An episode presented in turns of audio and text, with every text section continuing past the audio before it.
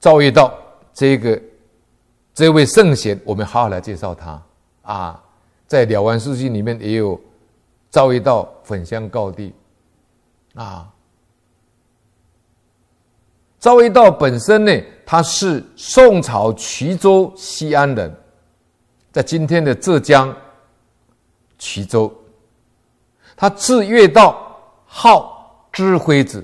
哦，你从他的字根号就可以体悟的出来说，体会出来说，这一位圣贤啊，他的这一个。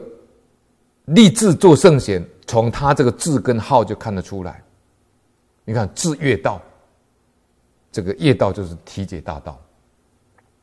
啊，皈依佛，啊，当中提，当念中提到发无上心，皈依法，当念中深入经藏，智慧如海。赵月道可以讲说，因为他本身也是学佛人，他是一个佛弟子，所以他是。我们三宝弟子的典范，啊，所以他智月道，啊，那我们现在历史上都称呼他叫智赵月道，啊，号呢智慧子，就是禅宗里面讲动念即乖，啊，智辉子就是就是要断除妄想分别执着，啊，发愿呢。要像法身大士一样，啊，不起心不动念，这叫智慧智了。这个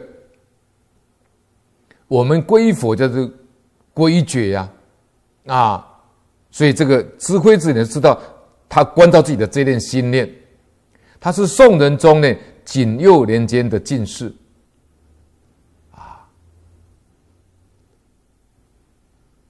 他担任州县，他因为字迹良好，后来被宋仁宗提拔为殿中侍御史，啊，弹劾这个贪官污吏的啊御史。他弹劾呢啊不避权信，啊他不不避讳权贵或者是皇帝这些王公大臣，他不避讳。人家都称他叫铁面御史，他所到地方呢，都是宽简为制，以奉简文，啊。他死后呢，皇帝追封他为亲信，啊，著有《钦县集》，我们好好的介绍这位圣贤，啊，在我们啊李炳南老师李老师的台中莲社。啊，也有在研讨这个造业道焚香告地。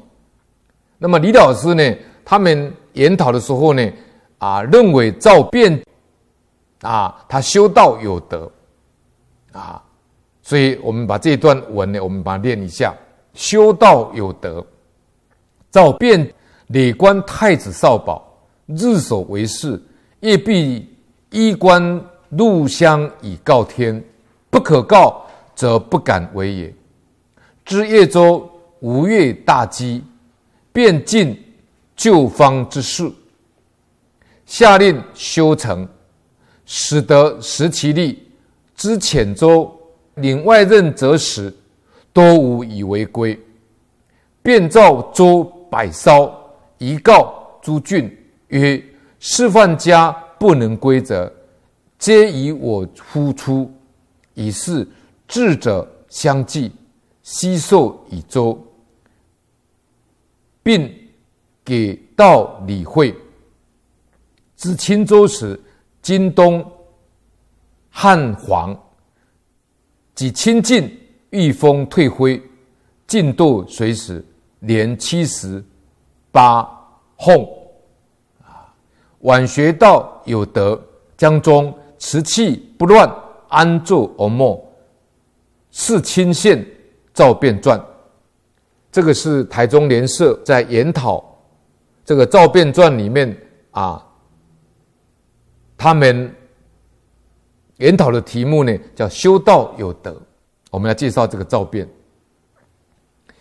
赵辩就是字业道，我们刚才提过，就是赵业道，他本名呢叫赵辩，啊，那么他被称为铁面义士，平时呢，他在担任公务的时候，或者他外出的时候，他都是带着一把琴，一只白鹤呢跟随着他，啊。所以，在这个赵业道呢，他本身的这个画像呢，旁边就画了一只白鹤，还有一台古琴了哈。那么他为政呢，非常简单啊，简易。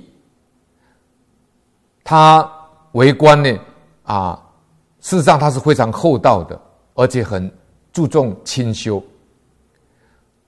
他白天所做的事情，晚上必定呢。衣冠整齐的入香呢，以告天，就是在他的庭院摆香案，向上天禀报。啊，那么到四十几岁的时候，他救新宗教。什么叫救新宗教呢？对心性之学，他非常的投入。啊，有时候归，我们想说归。归心呢，心性之学啊。那么他刚刚开始在衢州的时候，常常亲近蒋山法潜禅师啊，蒋山法潜禅师。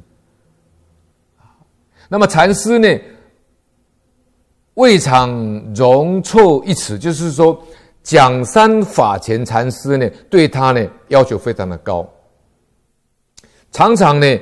啊，常常对这个赵一道先生呢，要求非常的严苛，啊，不假辞色的啊，该责备还是责备。那虽然赵一道本身人家称他叫铁面义士啊，可是他对于他的义子和尚呢，就是这个他亲近的这个蒋山法前禅师呢，他非常的恭敬，啊，被禅师喝骂呢，他还是让他喝骂啊。所以他未尝容错一词，就是他没有辩解啊。后来在青州呢，他正式之宜就是公公公事之宜啊，啊，公文批完了，事情做完了，公事做完了，他喜欢打坐，多烟坐。有一天呢，突然间呢，打雷了，忽闻雷震了，啊，大悟，他开悟了。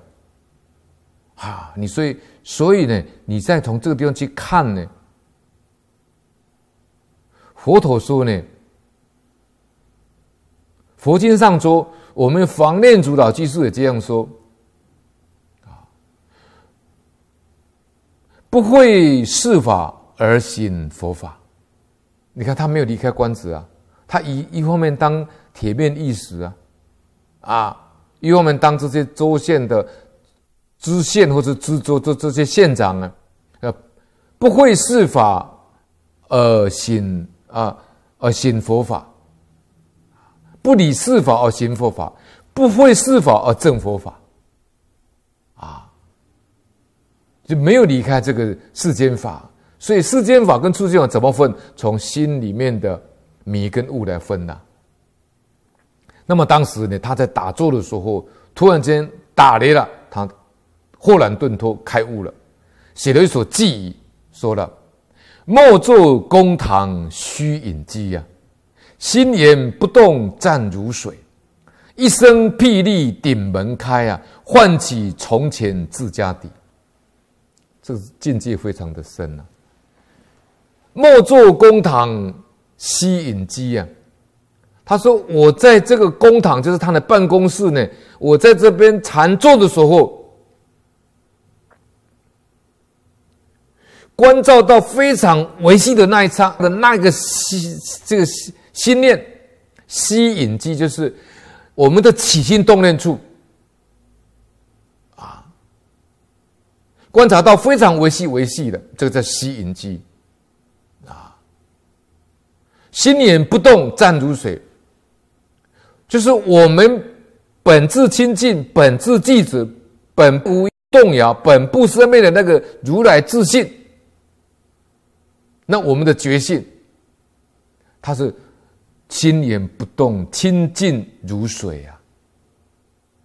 啊，就是六祖大师说的，本来无一物呢，何处惹尘埃啊？他是清净湛然呐，所以是在清源不动，湛如水。一声霹雳，顶门开，听起来像是这个打脸让他开悟，对不对？可是你天天听打脸，你怎么不会开悟呢？我们也听一辈子的打脸，我们从来也没有叫我们醒过来啊！这什么意思呢？这一声霹雳，就是我执破了，法执破了，再破根本无明，就是明心见性了啊！是一声霹雳，顶门开。那顶门是什么呢？顶门就是我们所楞严经里面嘛，《大佛顶所楞严经》这个顶门就是什么？顶门是什么？顶门就是我们的心门呐、就是我们的心地了。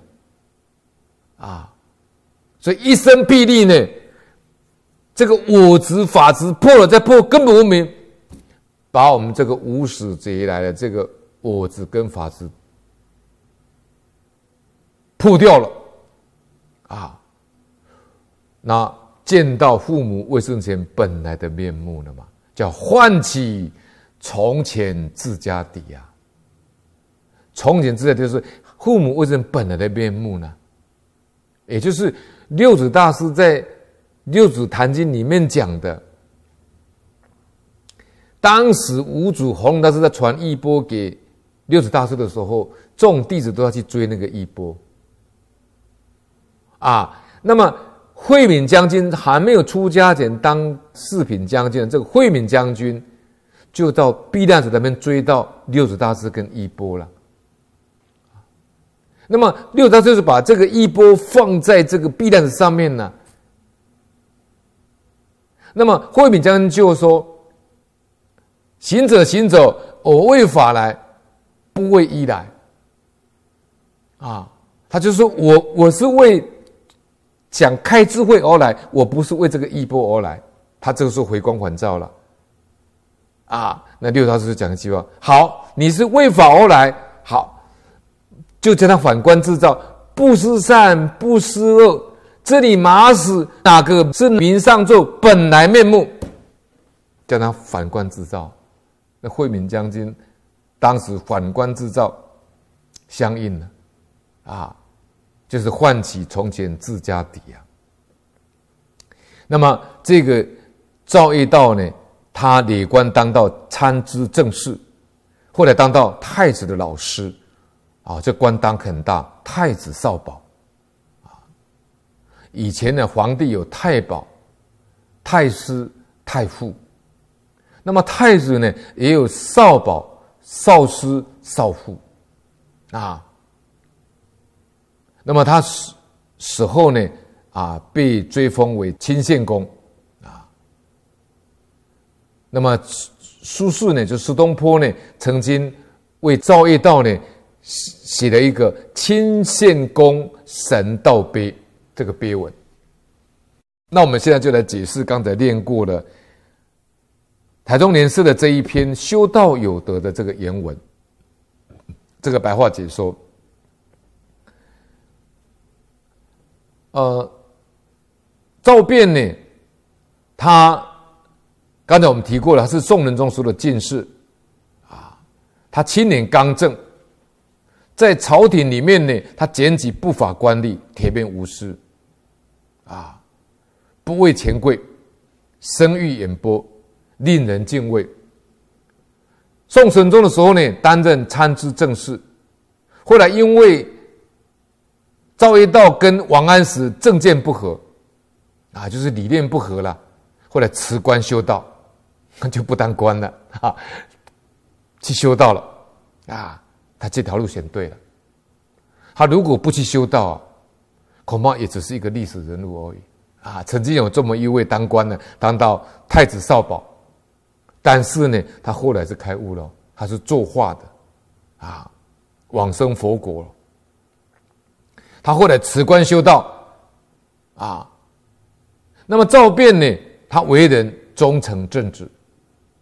刚才讲过，他白天所做的事情，晚上一定衣冠整齐的，混香对天禀告。那这个重点在哪里？重点是不不可禀告的事，绝对不敢去做，你不敢告天的哦，白天不敢做。哈，我们呐、我们谁敢这样呢？啊，告诉活菩萨啊，不可禀告的，便不敢做。他出任这个成都知县的时候，他到四川四川成都当知担任知县的时候，常以一琴一鹤随从身边。他办理政事呢，简易不繁。政绩显著，民心归向，啊，他到叶州当太守的时候，正好吴越地区呢大饥荒，就是现在江南那一地带，那那个地区，民生困苦。赵辩呢想尽办法救济饥荒，下令呢修筑城城墙，城垣就是城墙，发给工资。这叫我们现在的用语叫以工代赈，啊，你来做工，国家发钱给你，这个叫以工代赈，使人民呢自食其力，得以养家活口，这也是一种善行，啊，所以我们说衙门好修行，人人在宫门好修行呐、就是这个道理。你看他这个就是人在宫门好修行，啊，又可以救济灾灾民，又可以建设。他担任黔州知县的时候，看到当时岭外的士兵呢，官吏去世了，啊，大多无法运回家乡，也就是客死客死他乡了。赵辩呢，以是呢，制造了很多船只呢，大概一百多艘，而且转告各州郡说了，世子官吏的家。如有不能回乡的，我设法帮助他。啊，以是呢，相继前来请求的，都给他船只，并且送他入会。当赵辩赴任青州知县的时候，正值旱灾，还有蝗虫呢侵侵扰边境。可是赵辩到那个地方。到青州当知县的时候，那奇迹发生了，而且不可思议的事情发生了。突然间遇到一阵大风，这些蝗虫呢，被这个大风一吹，全部退回退回去了，全部掉在水里面死掉了。这是什么？这是一个圣贤要驻驻地的地方，那个地方会受他的庇荫，会受他的庇荫。啊我们说一人行太上感应篇，那么这个地区呢就能够吉祥平安。啊，一国有行太上感应篇，那一国里面都能够吉祥平安。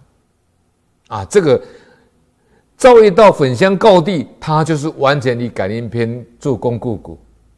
啊，所以呢，他有六十感应篇，所以你看这些蝗虫旱灾呢。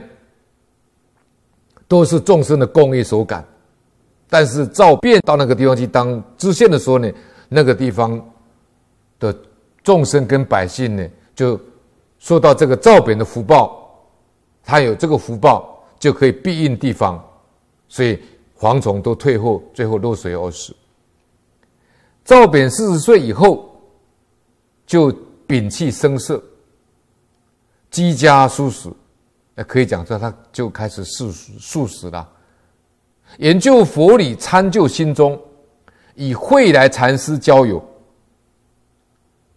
当赵辩在青州的时候，有一次在静坐中，啊，就是我们刚才提到他开悟的那一首偈，啊，听到一声雷震，豁然悟道。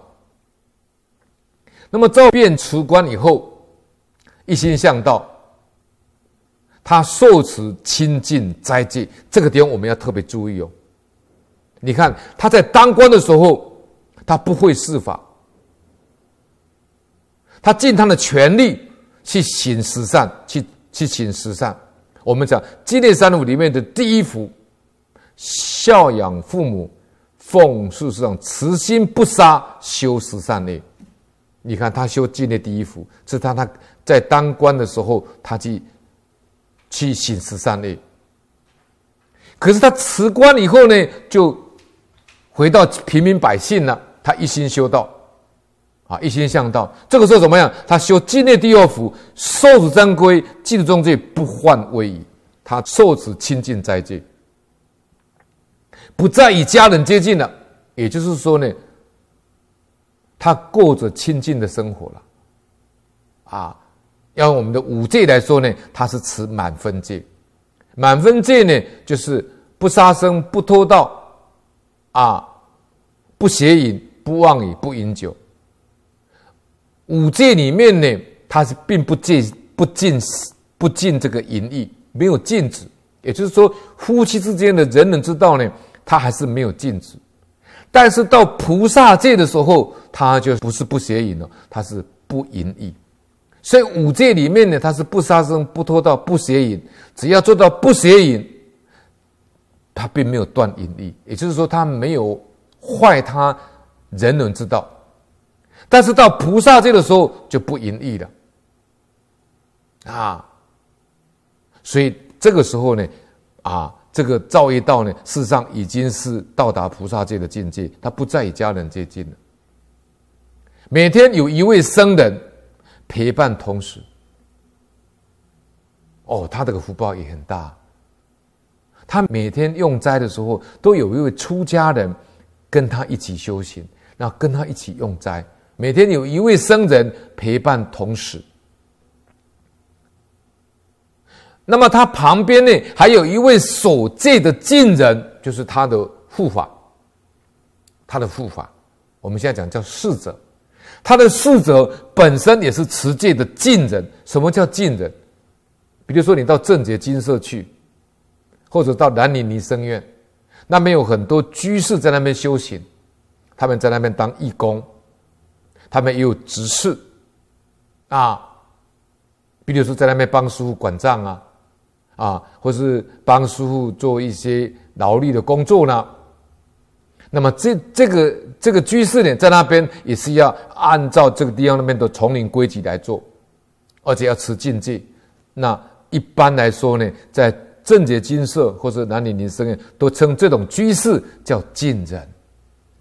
近人啊，呃，亲近的人，守戒亲近的人。所以造业道呢，他当时就有一位守戒的近人服侍在旁。近人呢，每天清晨一闻鸡啼鸡叫的时候，便起身整理佛堂，然后焚香集庆，哦，就打大庆了啊。那么照遍呢，这个时候就起身拜佛，大概是四五点了哈。四五点，集体的时候大概是四五点。照便呢，便起身拜佛。他开始都拜佛，诵经。哎，他也有做早晚课。做到什么时候呢？一直说做到晨时，就是早上的七点到九点。啊，这他的早课做蛮久的，大概是从五点做到早上的九点。那么，就算在严寒的冬天，他每天一样礼佛一百拜。这个我们可以学他礼佛一百拜，啊，礼佛一百拜，从未间断，未曾间断。他学佛深入，很有心得。当时他有个好朋友，也是富贵人家，他曾经写信呢，欠这位护正公说了。他的好友傅正公说了，可能也是在官场啊，而且呢，非常的荣华富贵。他写信给他，劝他说了：“功在世间富贵已达极点，道德也很隆盛，可是尚未留意的是，如来一大事因缘而已啊！但愿功能善自珍重，勤勉向道。哎，这个真的是善知识，他不忍心看到他这个富贵人家的朋友堕落，写一封信劝他了。他说：“哎呀，功在世间，他说你在这个世间。”应有尽有啊！你什么都有啦，富贵已到极处啦。世间呐、啊，所有荣华富贵你都享受过了啦，还有什么所求的呢？欲望是无止境的啊！啊，人命是在呼吸间呐、但是你的道德也是很崇高啊，那道德也很隆顺哦，那这个人不简单呢，又富贵又有道德啊！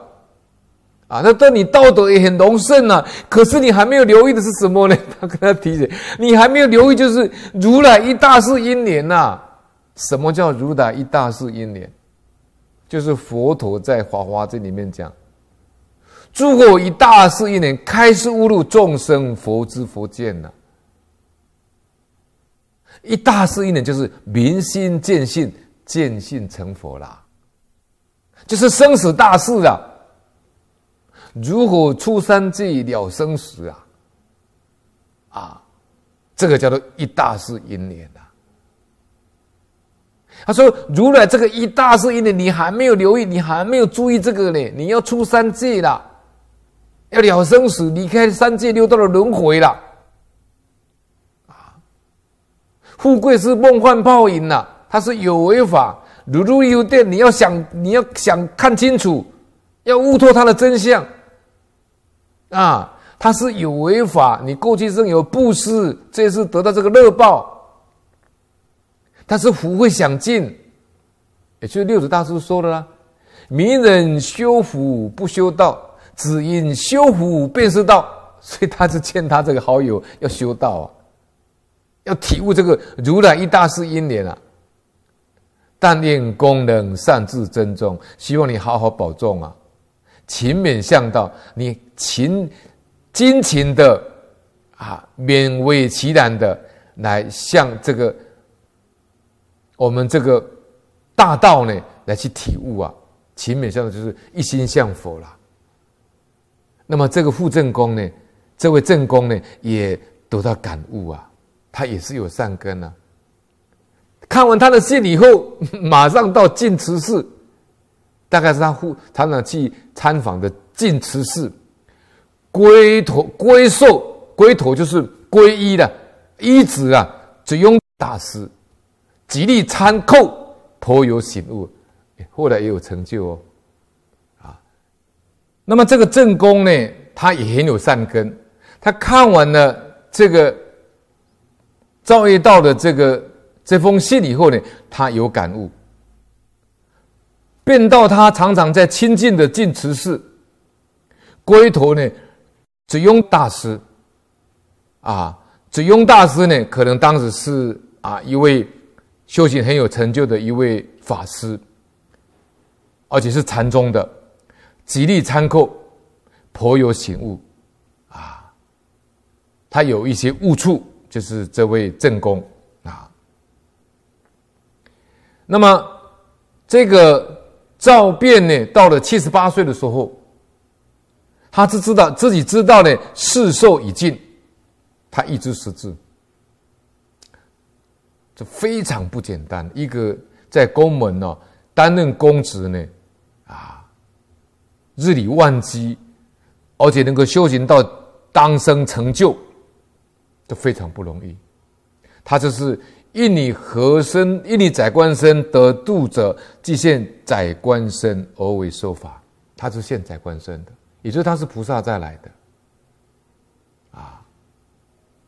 所以你刚才看，我们刚才看到他救济灾民，啊，以工代賑，啊，然后呢，有一些这个兵士官吏是这个客死他乡。他造一百艘艘船，把他们的遗体呢运回家乡埋葬。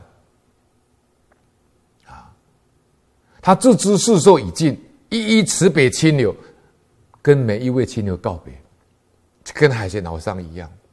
啊，还有跟郭洛将一样，他的儿子问他说：“后事要怎么处理了？”他儿子在问他后事要怎么办呢？他都已经了生死大事，他怎么会在乎那个后事怎么办呢？你要海葬、树葬要干什么，他都无所谓了。他已经我执破了，他不在乎这个臭皮囊要怎么处理呀、啊？那个都是世间世间人的这种习俗啊，啊！所以儿子问他问他说后事该怎么办理？赵汴大声喝住，他 大声呵斥他。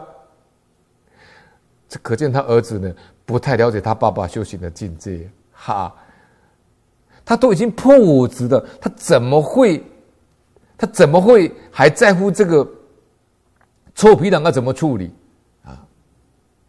他遗留一封信给他平常亲近的慧来禅师说了，啊，如果不是平日蒙受大师谆谆警惕训诲的话。到此临终时刻，必不能得利呀！他比苏东坡厉害。印光大师说呢，苏东坡到临命终的时候还不能够做主，自己做不了主。啊，这个我们已经讲课已经讲过了，我们就不再重提。啊，命将终时呢，你看他在临命终的时候，他还写一封信。感恩他平常亲近的慧来禅师说：“如果不是你平常这样谆谆的警惕我、训诲我，我到这个临命终的时候，我自己做不了主啊，我功夫不得力呀！啊，他无有恐怖，远离颠倒，梦想就近涅槃呐。所以他命将终时呢，言辞不乱，端正呼咒。”重点在这里哦，各位，他值得我们学哦。他一知十字，一一的跟他的亲友道别啊。最后这八个字，言辞不乱，就是正念分明。我们在《慈隐忏主净土》里面讲啊，临命终时，一知实质。身无病苦，心不贪恋，意不颠倒。这是这里讲言辞不乱，这正念分明。端坐端正呼咒，就是坐化。安详气势坐化，他一知实质，了不起。所以台中莲社在研讨这个这个赵汴的一生呢。修道有德，他们的结论是修道有德，啊，纵观这个赵汴的一生呢，啊，他们结论是这样：一生修好道德，积心行事光明磊落，可以对月上天，又能参就心中，礼佛诵经，数十年精进不懈，自己身造有德。而又悲心度人，如是因，如是果，临终舍报，安详自在，真是不虚此生了。这个台中莲社下这个结语太好了，哈，太好太好了。这赵汴呢，我在讲改念每天，我我印象中我提过很多次的，我对他非常的敬仰，啊，也非常的赞叹这种。我们可以讲，他是现宰官身，能够像高僧大德一样这样修行到这么好的境界，一知实质，一一拜访亲友，啊，言辞不乱，端正呼咒坐化，所以台东莲社这样的一个结语，我觉得恰如其分。他说：“赵本的一生呢，修好道德，这个道德很重要啊，就是五福里面的富贵康宁、长寿、好德善终啊。那怎么修好德呢？即修德显性德啊。我们就是依老和尚说的，修就是依什么呢？我们净宗的五门功课。那因为这个这个造业道，他本身应该是根基很利的，他应该是修禅宗的明心见性。但是我们净土行呢，我们怎么写呢？我们一心念佛啊，所以我们要修这五门功课。第一个，老和尚说的净力三福，啊，修三学，戒定慧，啊，那修六合敬，啊，那修六不六度波罗蜜，再来最后修普贤十大愿，这是我们净土行人的五门功课。老和尚开出来的条件。啊！如果你都能做到了，保证往生没问题。这是修好道德啊。那机心行事呢，要光明磊落啊。所以他叫智慧智，果然没错啊。他他常常关照自己这念心呢、啊，也没有动念即乖啊。起心动念是为自己，还是为别人，还是为众生呢？如果起心动念为众生，那就是真，那是公啊。这个起心行事光明磊落，他可以对得起上天。这是他平常的修持，他又能够参就心中，参就心中就是什么？就是明心见性。而且呢，他虽然参就心中，但是不会事修。这个才是我们要学习的。他为什么不会事修？刚才我们说过了，他每天早课，从早上机体做到晨时七点到九点，而且礼佛拜拜，他礼佛诵经数十年了，数十年没有中断了。这叫什么？就是他事理圆融啊！啊！理事圆融啊，所以他精进不懈，自己深造有德，参究心中是明理，精进不懈是事修，明理事修不二，他深造有德啊。那不仅是身造有德，而且又悲心度人啊。